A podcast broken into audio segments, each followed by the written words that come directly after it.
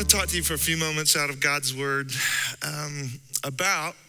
ugh, this is a strange word, so give me a few minutes. Warm, warm, warm up with me. Um, I want to talk to you about the capacity of your life.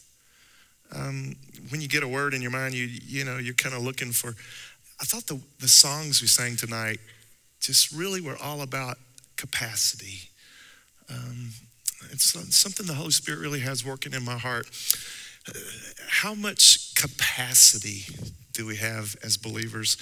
And the text I want to share with you is out of First um, Peter chapter two, and it says, "I'll read it to you. As you come, as you come to Jesus, the living stone, as you come to Him, the living stone, rejected by men." But chosen by God and precious to Him. Um, oh, you guys have it up there. I was going to say, would you like to read along with me? You, yes, you know, follow along as I read. As you come to him, the living stone, rejected by men but chosen by God, precious to him, you also, like living stones, are being built into a house of the Spirit. You are being built into a house of the Spirit to be a holy priesthood, offering spiritual sacrifices acceptable to God through Jesus Christ.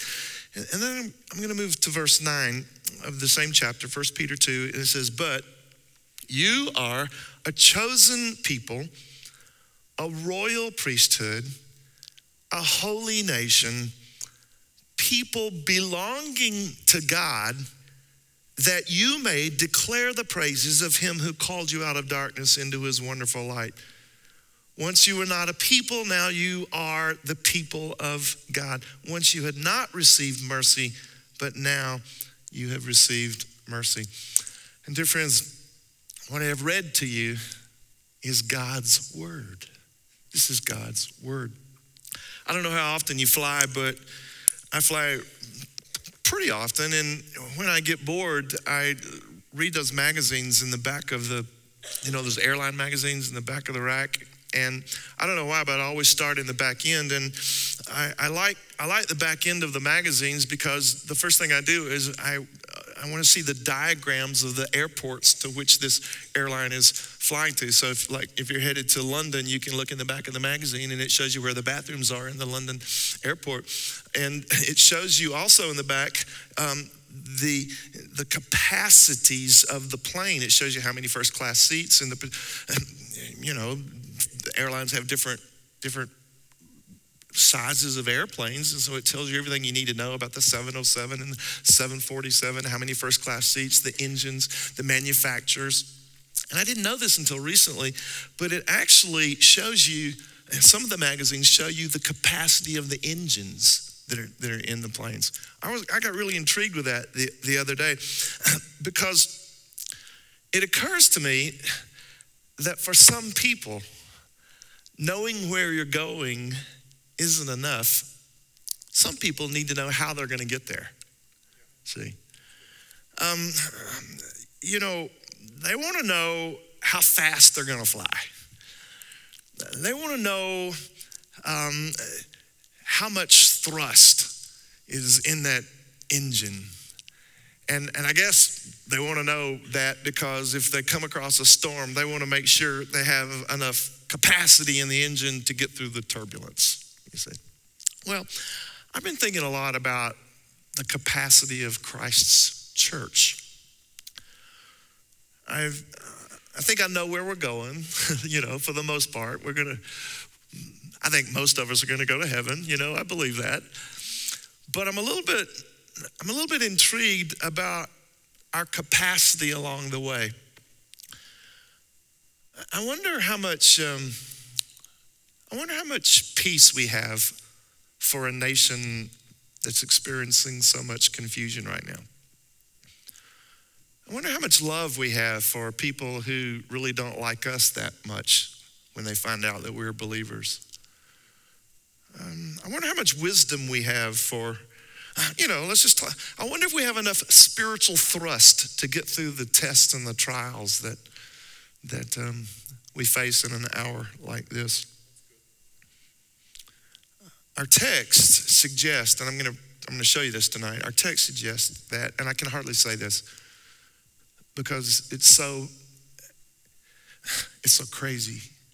But our text suggests that the glory of God Himself abides in the church.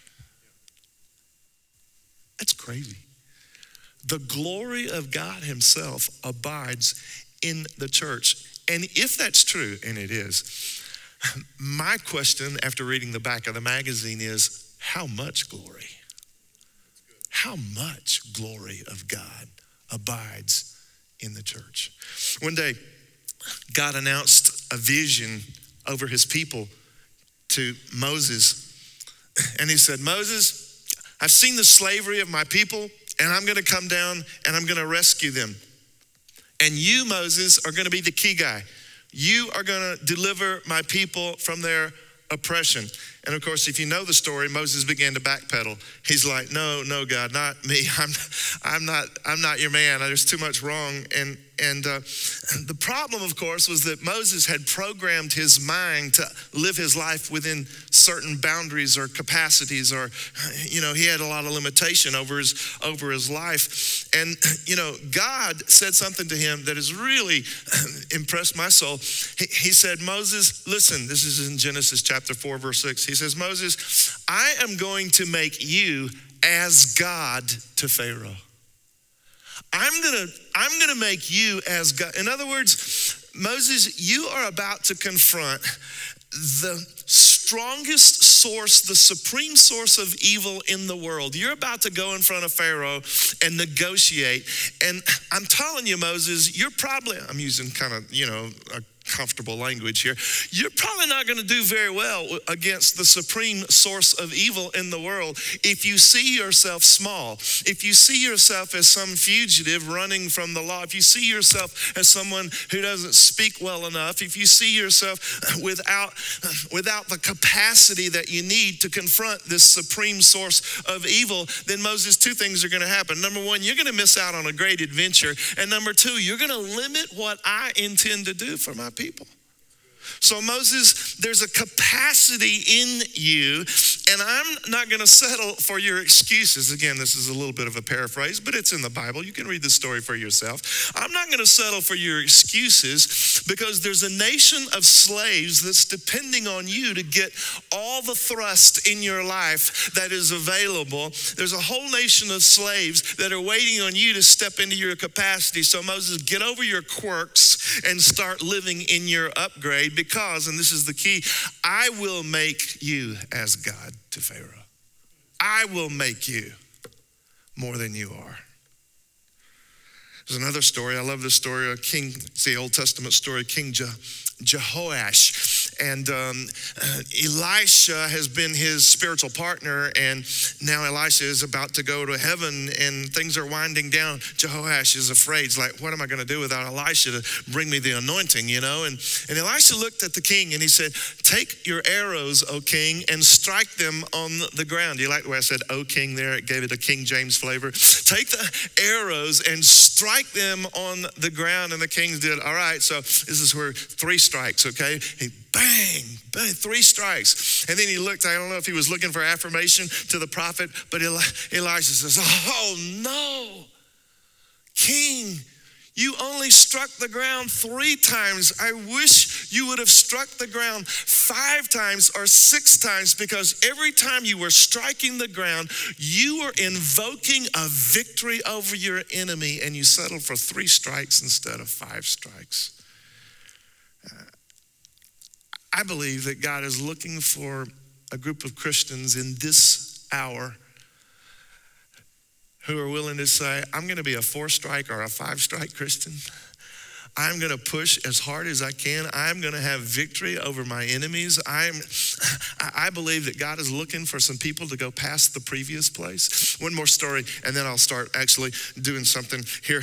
But uh, do you remember the story in the Old Testament about the widow who had run out of oil, and the prophet came to her and said, Look, there will be over your life a supernatural supply of oil. What you need to do is go to your neighbors and get as many empty vessels as you can and bring them, and we'll start pouring the oil in the empty vessels. And as long as you have empty vessels, there'll be a supernatural supply of oil. And that's exactly what happened because as soon as all the empty vessels were filled with oil and there were no more empty vessels, are you sure there are no more empty vessels? Go, go look and see. No, no, sir, Mr. Prophet there are no more empty vessels. Well, okay, then that's when the supernatural supply of oil stopped. And the point of all of these stories that I've been telling you now is to realize that the capacity of believers is never limited by the heavens, it's only limited by the humans. See?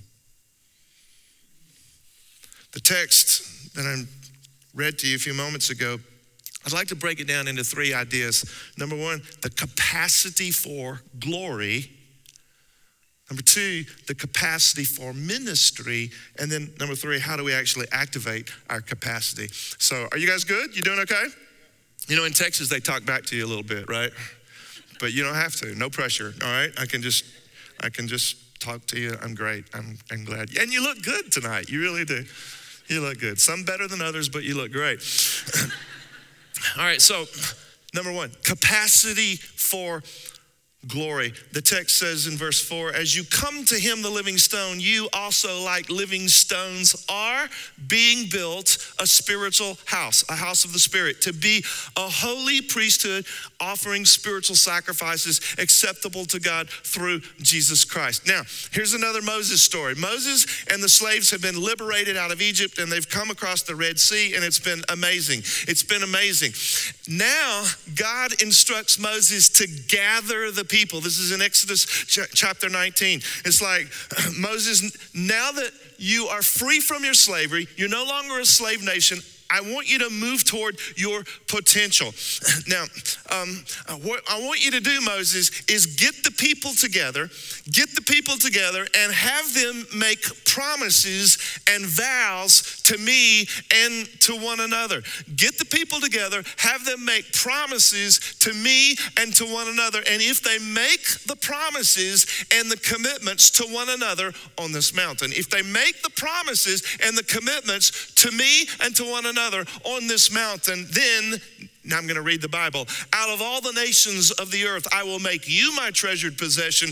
Though the whole earth is mine, you will be a kingdom of kings and priests. You will be a holy nation. And together, all of the people, the former slaves, how many of you are glad you're no longer a slave, right? You're no longer a slave to fear. Do you sing that song? Not a slave to fear any longer. not a slave to money. I'm not a slave to sex. I'm free. Now that you are no longer, this is God talking to the people, no longer that, now that you're no longer a slave to any of the things that Egypt had over you, I want you to start moving toward your potential. And, and so make these vows, make these promises to God and to one another. And all the people together said, We will. They said it. They said, We will.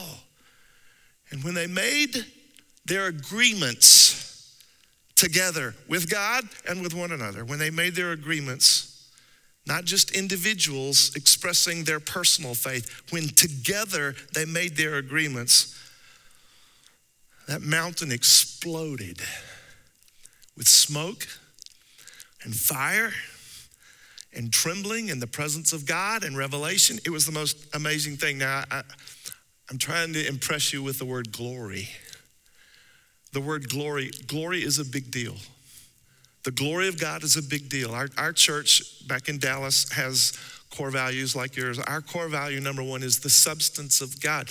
And, and what we mean by that is as a church, we highly value the presence of God. Oh, I sensed his presence. About that second song, I just began to sense the presence of God. Here, we highly value the presence of God and the testimony of Jesus. And what we do, because we value that, is we make a promise to our community and we say, look, if you hang out with us in Trinity Church, if you hang out with us, then we're not just going to study about God and we're not just going to tell the old stories about what God used to do do. If you hang out with us, you'll actually meet the living God. That's a promise we make to people. You'll meet God here. And what are we doing? We're promising them the glory. We're saying the glory of God. We recognize, according to Scripture, the glory of God is in our midst. Moses was so impressed with the idea of God's glory that he said, God, I am not willing to go farther. I'm not willing to go forward anymore unless I can look directly into your glory. And God said, You don't have the capacity for that. So you can see a glimpse of my glory, but I'm saving my capacity. I'm saving my glory for a day of greater capacity. Now, the word glory, you know, I'm not going to spend much time with that. It's just the brilliance of God. It's just the goodness of God. It's just the beauty of God. And the shocker of this whole episode is when Peter decides to talk to his church about how they can increase their capacity. He plagiarizes out of what happened in Exodus. He takes this Old Testament experience with Moses and he imports it for the church that he's the pastor of. And he's speaking to his guys and, and he's saying, Look, guys, we're no longer slaves either. We've come out of ritual and religion and, and you know, all of the customs and Judaism, and we've come out of all, all that. And, and Peter is saying to his people, If we build together, if we make vows and He's talking about the church. If we make vows and commitments to one another, Peter, the audacity, he says, the same glory that came to Moses on the mountain will come to us if we'll build our relationships. Now, that's the caveat, that's the problem. Because this is not a glory, listen carefully, this is not a glory that is available only to individuals, it's a together glory. See? And this is one of the things that makes the church unpopular these days. Because um, Western culture, the centerpiece of Western culture is individualism. Everybody's being trained to make decisions based on what's best for me, right? I, I've got to follow my heart. I've got to prefer my desires over everybody else's desires. And I want to look out across the nation and say, and how's that working out for the United States of America? See? Everybody making decisions in their own best interest. I mean, anybody that's even in a relationship knows that if one of the people in the relationship is making decisions only for self-interest, that's gonna be, that's gonna be a rough ride. That's gonna be a disintegrating re- relationship. And, and so this this capacity in the church for the glory of God is a corporate promise. It's not, it's not a level of glory available. Listen, salvation is personal. Don't get confused with me. It's personal, it's individual, but God uniquely inhabits his built together people. He uniquely inhabits his built together people. There's a great word in the New Testament. I, and, uh, you know, it's my favorite word actually, and yet you miss it when you say it in English because it's translated just as the word together. It's but but it's the word homothumadon. Homothumadon. It's, don't you love? It sounds so cool in the Greek. Homothumadon. It means same fire, same fire.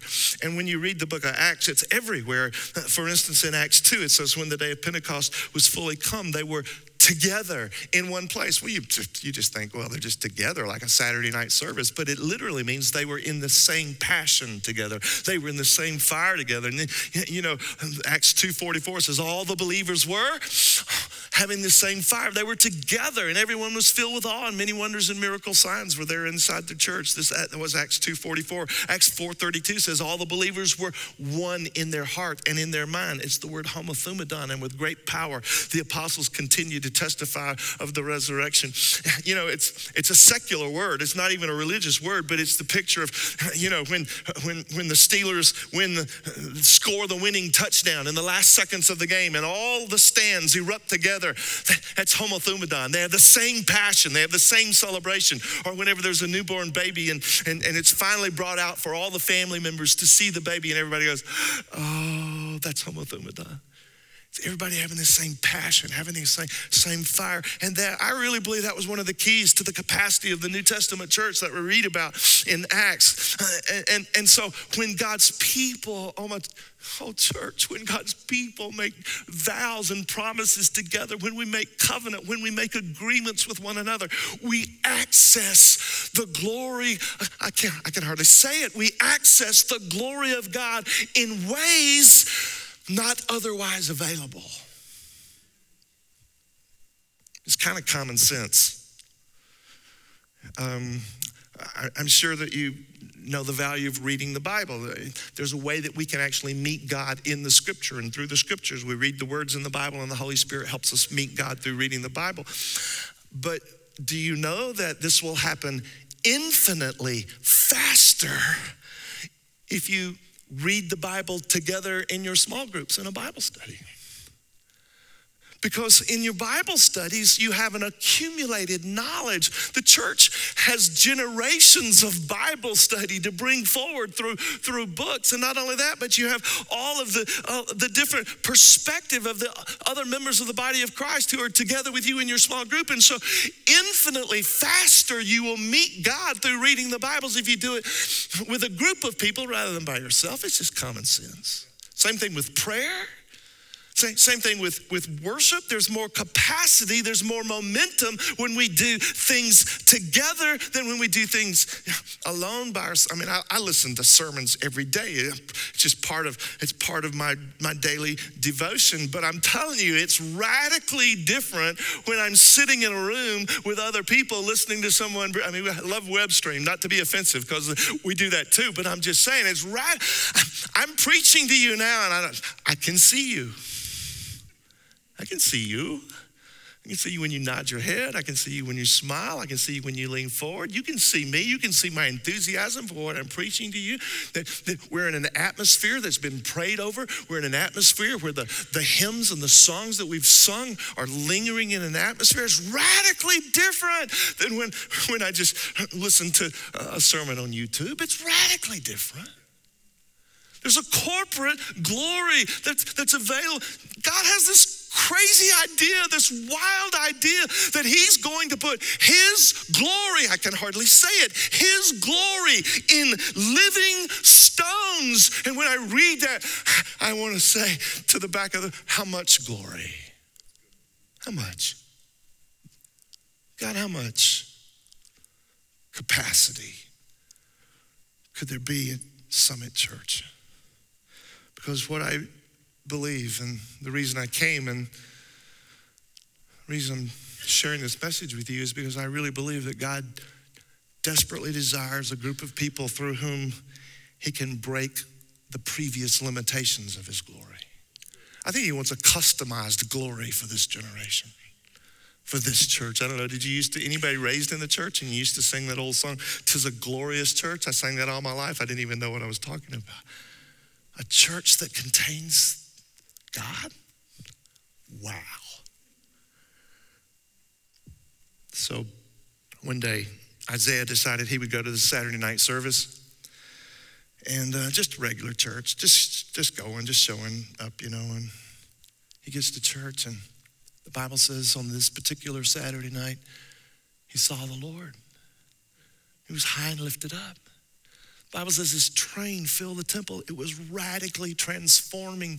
It's so transformational to Isaiah. Nothing like that had ever happened before. He just gone for the ritual. He just killed the animal and put it on the fire and just just done that. And I'm just trying to get you to understand that we there's a there's a time for us to recognize that we need we cannot hem in the level of glory that we've been currently operating in. We cannot live with small expectations when we understand understand that the God we're worshiping and that the God we're serving is so much more capable than the God that we're expressing.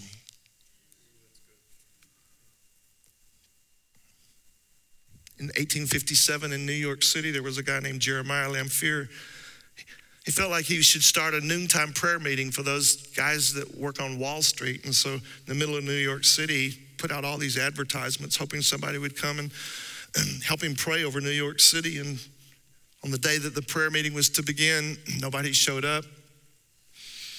The next week, nobody showed, and then a couple of guys showed. And two years later, 10,000 people were gathering on a weekly basis, on a daily, excuse me, on a daily basis uh, to pray uh, for the city of New York. And between the, uh, the years 1857 and 1860, 50 to 80,000 people converted to faith in Jesus Christ. 10% of the population of New York City profess Jesus Christ as their Savior. How do you explain that? What happened? You can only say the train filled the temple. The glory broke through previous limitations. There's a story of 1856 in Northern Ireland. There was an English woman who was visiting a relative in Northern Ireland. Her name was Colville, and she decided she was going to help a little local church. So she went door to door, knocking on, on the neighbors and asking if they would come and visit the church. But no one came, and she went back home to London feeling like she had been fruitless. But there was one young man on whose door she had knocked. His name was James McQuilkin, and he began to invite some, he began to go to a church and, and he was impacted by our visit. He, he converted. He joined a couple of other students and he asked that they begin just a student led prayer meeting. It took a while, nobody came, and then a few people came, and then one more guy accepted Jesus Christ. And between the years 1857 and 1860, 100,000 students were converted in that. The region only had 300,000 people, and 100,000 of them converted to Jesus Christ. How do you explain that? You, you can only say the glory of God passed by. June the 18th, 1995, Father's Day at an Assemblies of God church in Pensacola, Florida. It was a discouraged pastor. He wanted to quit. There was, an, there was a visiting evangelist. The presence of God came into that small Assembly of God church, and for five years, nightly, people came from all over the nation and then from all over the world to be healed, to be saved, to be strengthened. And during those five years, over four million people came to have an experience with God. How do you explain that? You can only say there were a lot of empty vessels that that were being filled. In 1900, less than 1% of all the Koreans in the world were believers in Christ. And now, one third of all the Koreans in the world confess Jesus Christ. God broke through. And what I know about God is He really delights to display Himself. You say, oh, the church is just a human institution. I hear that all the time. People complain the church is just a human institution. Half right. Half right. And that's why there's jealousy in the church. That's why there's apathy in the church. But, dear friends, the church is the only institution of which Jesus Christ is the head. The church is the only institution that was started by and is inhabited by God. So I've come today to ask you to value and to commit to the idea of doing faith together. So that was point one. Point two, it's shorter. the capacity for ministry. It says you are being built into a spiritual house to be a holy priesthood. Are you doing okay? Can you get one more point? All right. Holy priesthood. To be a holy priesthood. Now, historically, I would say all cultures have believed pretty much two things. Number one, that there is a supreme being, whether it's our God or not. Every culture believed in a supreme being for the most part. And they believed also that there was a gap between where the people were living and where the supreme being with all of his power actually functioned. And so every culture would form temples or they would form priests. They would have holy locations and they would have spiritually elite people that would allow somehow a bridge to be built between the deity that they worshiped, that they imagined or, or was there, and, and they would have spiritual places that they could meet with this deity. So, I mean, Israel herself had three categories of spiritually elite people Israel had prophets, Israel had priests, and Israel had kings. And those were the guys who had proximity to God. Those were the guys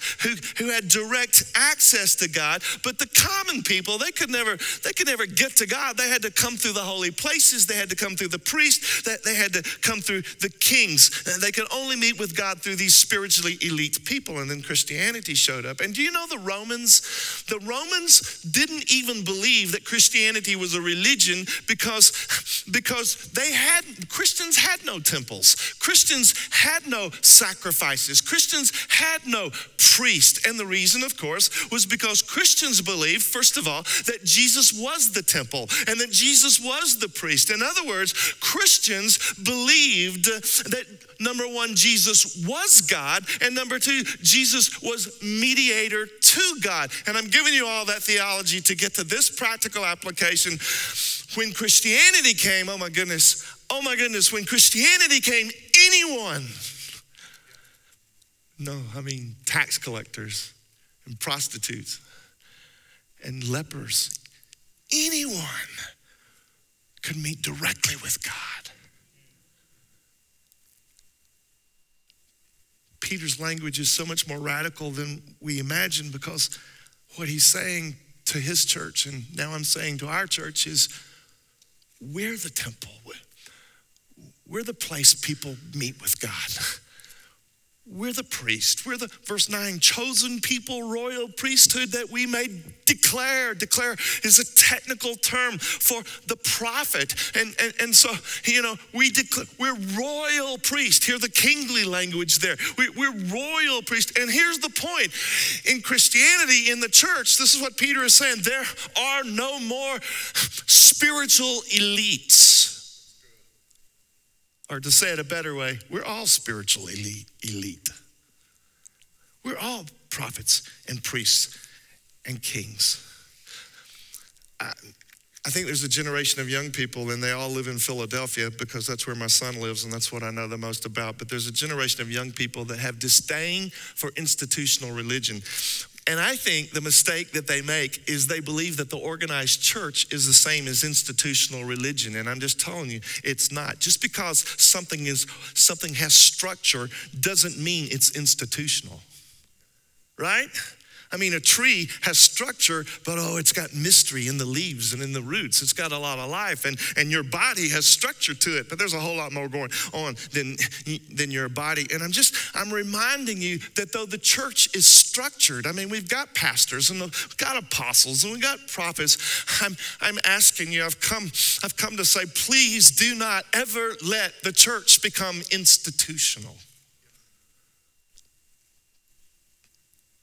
Do you, do you know the difference between a, a movement and an institution? You know, an, an institution is top down. It's it's it's hierarchical. It's it's almost impossible to change. It has lots of rules. But a movement, oh, it's bottom up. It's fluid. It's it's it's where young people scatter throughout Indiana, Pennsylvania, to into the nursing homes to present the love of Jesus Christ. I, I, I wish I could could introduce you to my friend Polo. Polo is a person who came to our church about six months ago.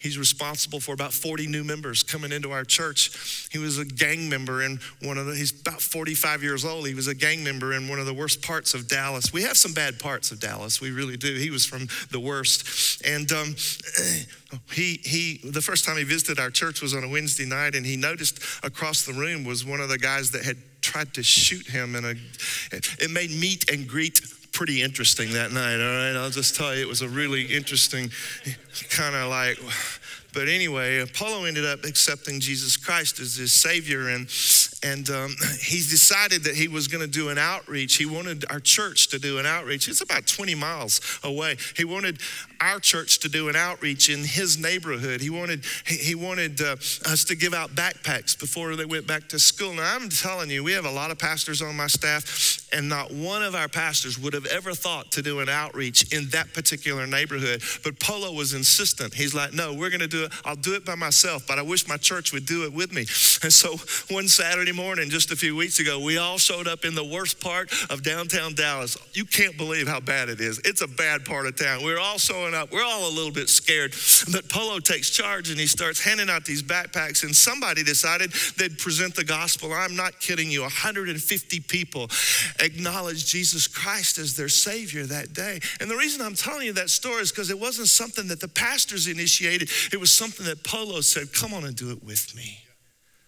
It's a movement. I was going to tell you about Rick Glover. He said one day, I just want to take care of the prisoners. I just want to love on those guys. And, and will my church go with me? And so a few people decided to do it. And I get the privilege every Sunday morning now of by satellite preaching to an entire prison system in Venus, Texas, which is uh, just down the road from us. And he's there teaching them Bible studies. A whole group of our men are, are, are doing that. But it started in his heart, not mine. Wish I could tell you about, I wish I could tell you about Tara. Tara is personally, with through her team, she's discipling 2,000 public school students this semester in the public schools of Cedar Hill and the surrounding communities. She's discipling those students because God said to her, I think, I think you can do this. Just work your way through. And after a few years, 2,000 public school students that she's discipling every week. And I'm just trying to say, unless the church decides that if we're waiting on Pastor Mel and Pastor Kim, him to do all the stuff that needs to happen in Indiana, then the glory of God is going to be minuscule. But if the church decides together, we're going to do something that displays the beauty and the splendor and the goodness of God, then we'll break through the limits. Like I said, my church says amen occasionally whenever I say something really good, but you don't don't feel any pressure. I just it's okay. I'm emotionally secure.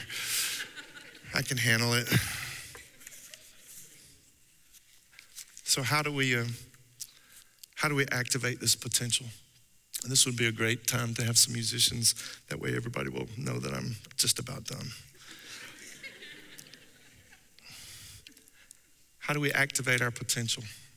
One day, Jesus told his followers, Guys, it's good for you that I go away. Now, if there was ever a time that the disciples and Jesus had an argument, it would have been that day because they're like, How could it? No, Jesus. No, it would be terrible if you go away. And he says, No, I promise it'll be good because if I go away, I will send you another comforter and he will lead you into opportunities and places that are so far beyond where you've currently been living. He says, Jesus said, You'll do greater works than I, than I did. And I don't know if the disciples believed him or not because Jesus had to command them. And he did command them. He says, I want you just to stay in the upper room in Jerusalem until you receive the gift from my Father.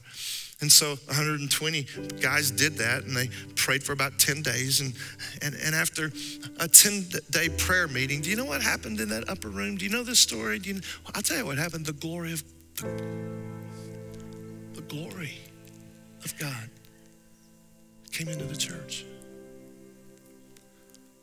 I mean, just like Moses' burning bush had fire on it, and just like the mountain had wind and noise and sound, and into the, just like Solomon's temple, just like brilliant splendor display of the glory of God. That's what happened in the upper room. It, it was like the, the beginning of a new era when in the church would be the presence in the church would be the glory of God. And the Bible says they were all filled. They were together filled with, with the Holy Spirit. And, and I believe that this was the beginning of Jesus' greatest desire, his final prayer. Remember his final prayer? He's like, he's like, Father, the I can hardly say this. The glory that you and I have shared Father, would you give it to them? Give them the glory that you and I have known. Let them in to the glory. Let them know the glory. And a few days after that, in the upper room, here comes the presence of God, the beauty, the goodness, the splendor, and the church carries that and stewards that. And I don't know, I don't know, five, four or five things happened, you know. This, this group of believers had an unbelievable level of new passion. Just unpre- they were filled. You know, I, I don't want to take time to talk about what does it mean to be filled with the Spirit. You know, I, I remember one time when I was a teenager, I was I was throwing toilet paper in somebody's house of a person that I did not like. So I was throwing this toilet paper, and all of a sudden, this person's dad came out with a shotgun on the front door. I was filled with fear. And I know that when we think about the Holy Spirit, a lot of times we think, oh, I'm, what are you going to do? Pour two more gallons of God in me? Is that it? I get more. Think about the influence of the person of God in you in such a way that your conversations and your faith and your prayers, and that's what it's to be filled with the Spirit. It's not like you get, oh, I get more of God. It's like every part of me is now under a, a new influence. And the influence is the beauty and the splendor and the glory. I mean, and the power of God. Does that make sense to you? I, am getting sidetracked a little, a little bit here, but these guys, they were filled with the Holy Spirit and they had this incredible amount of passion. They had, number two, this, this brand new boldness.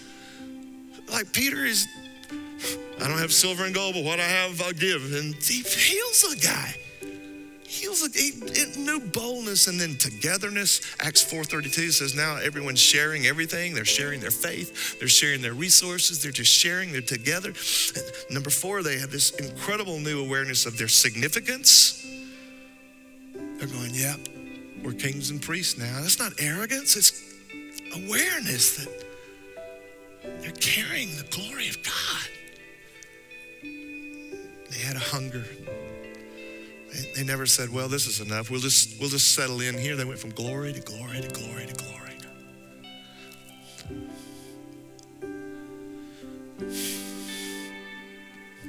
Let's have a closing prayer.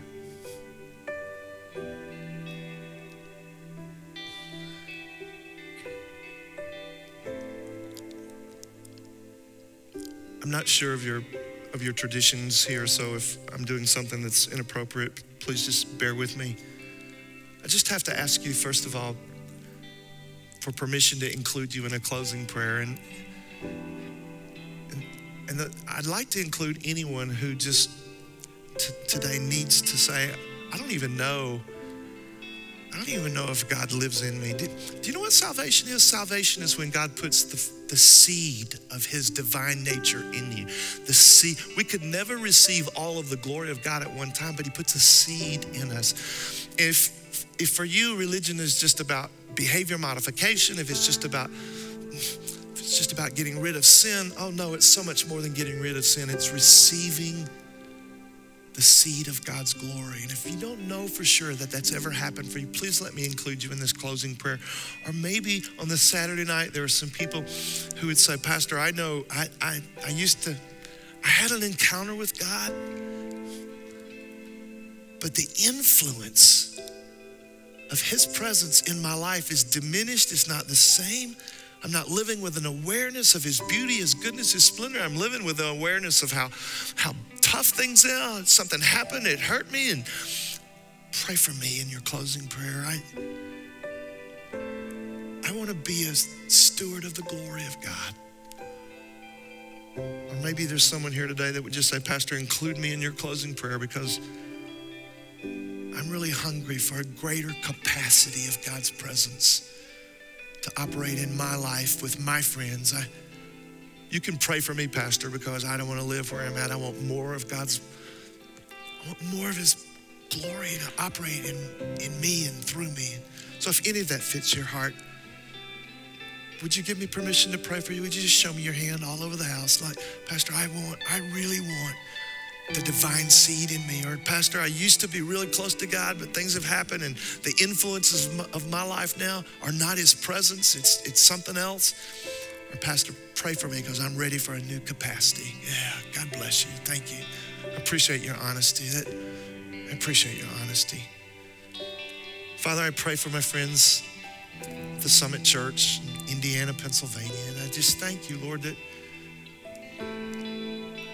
I know you desire to display your goodness and your love throughout this region.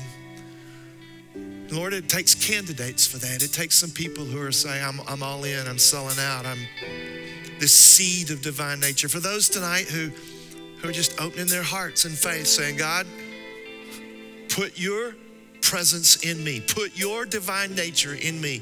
I welcome it. I receive it. And for those tonight who are saying, God, I remember when I used to be so close, so like my life was a mission, my life was a vision. I'm sorry, God, that I've, let the wounds and the hurts and the fears become more influential than your love. I'm turning away from that tonight. And for those who are just saying, God, I want more capacity in my life, for all of those categories, I pray now, Holy Spirit, fill us. Fill us. Fill our minds. Fill our plans, our emotions. Fill us, Holy Spirit. And for this, we will give you the praise. For we pray this prayer in the name of Jesus, the strong Son of God. Amen.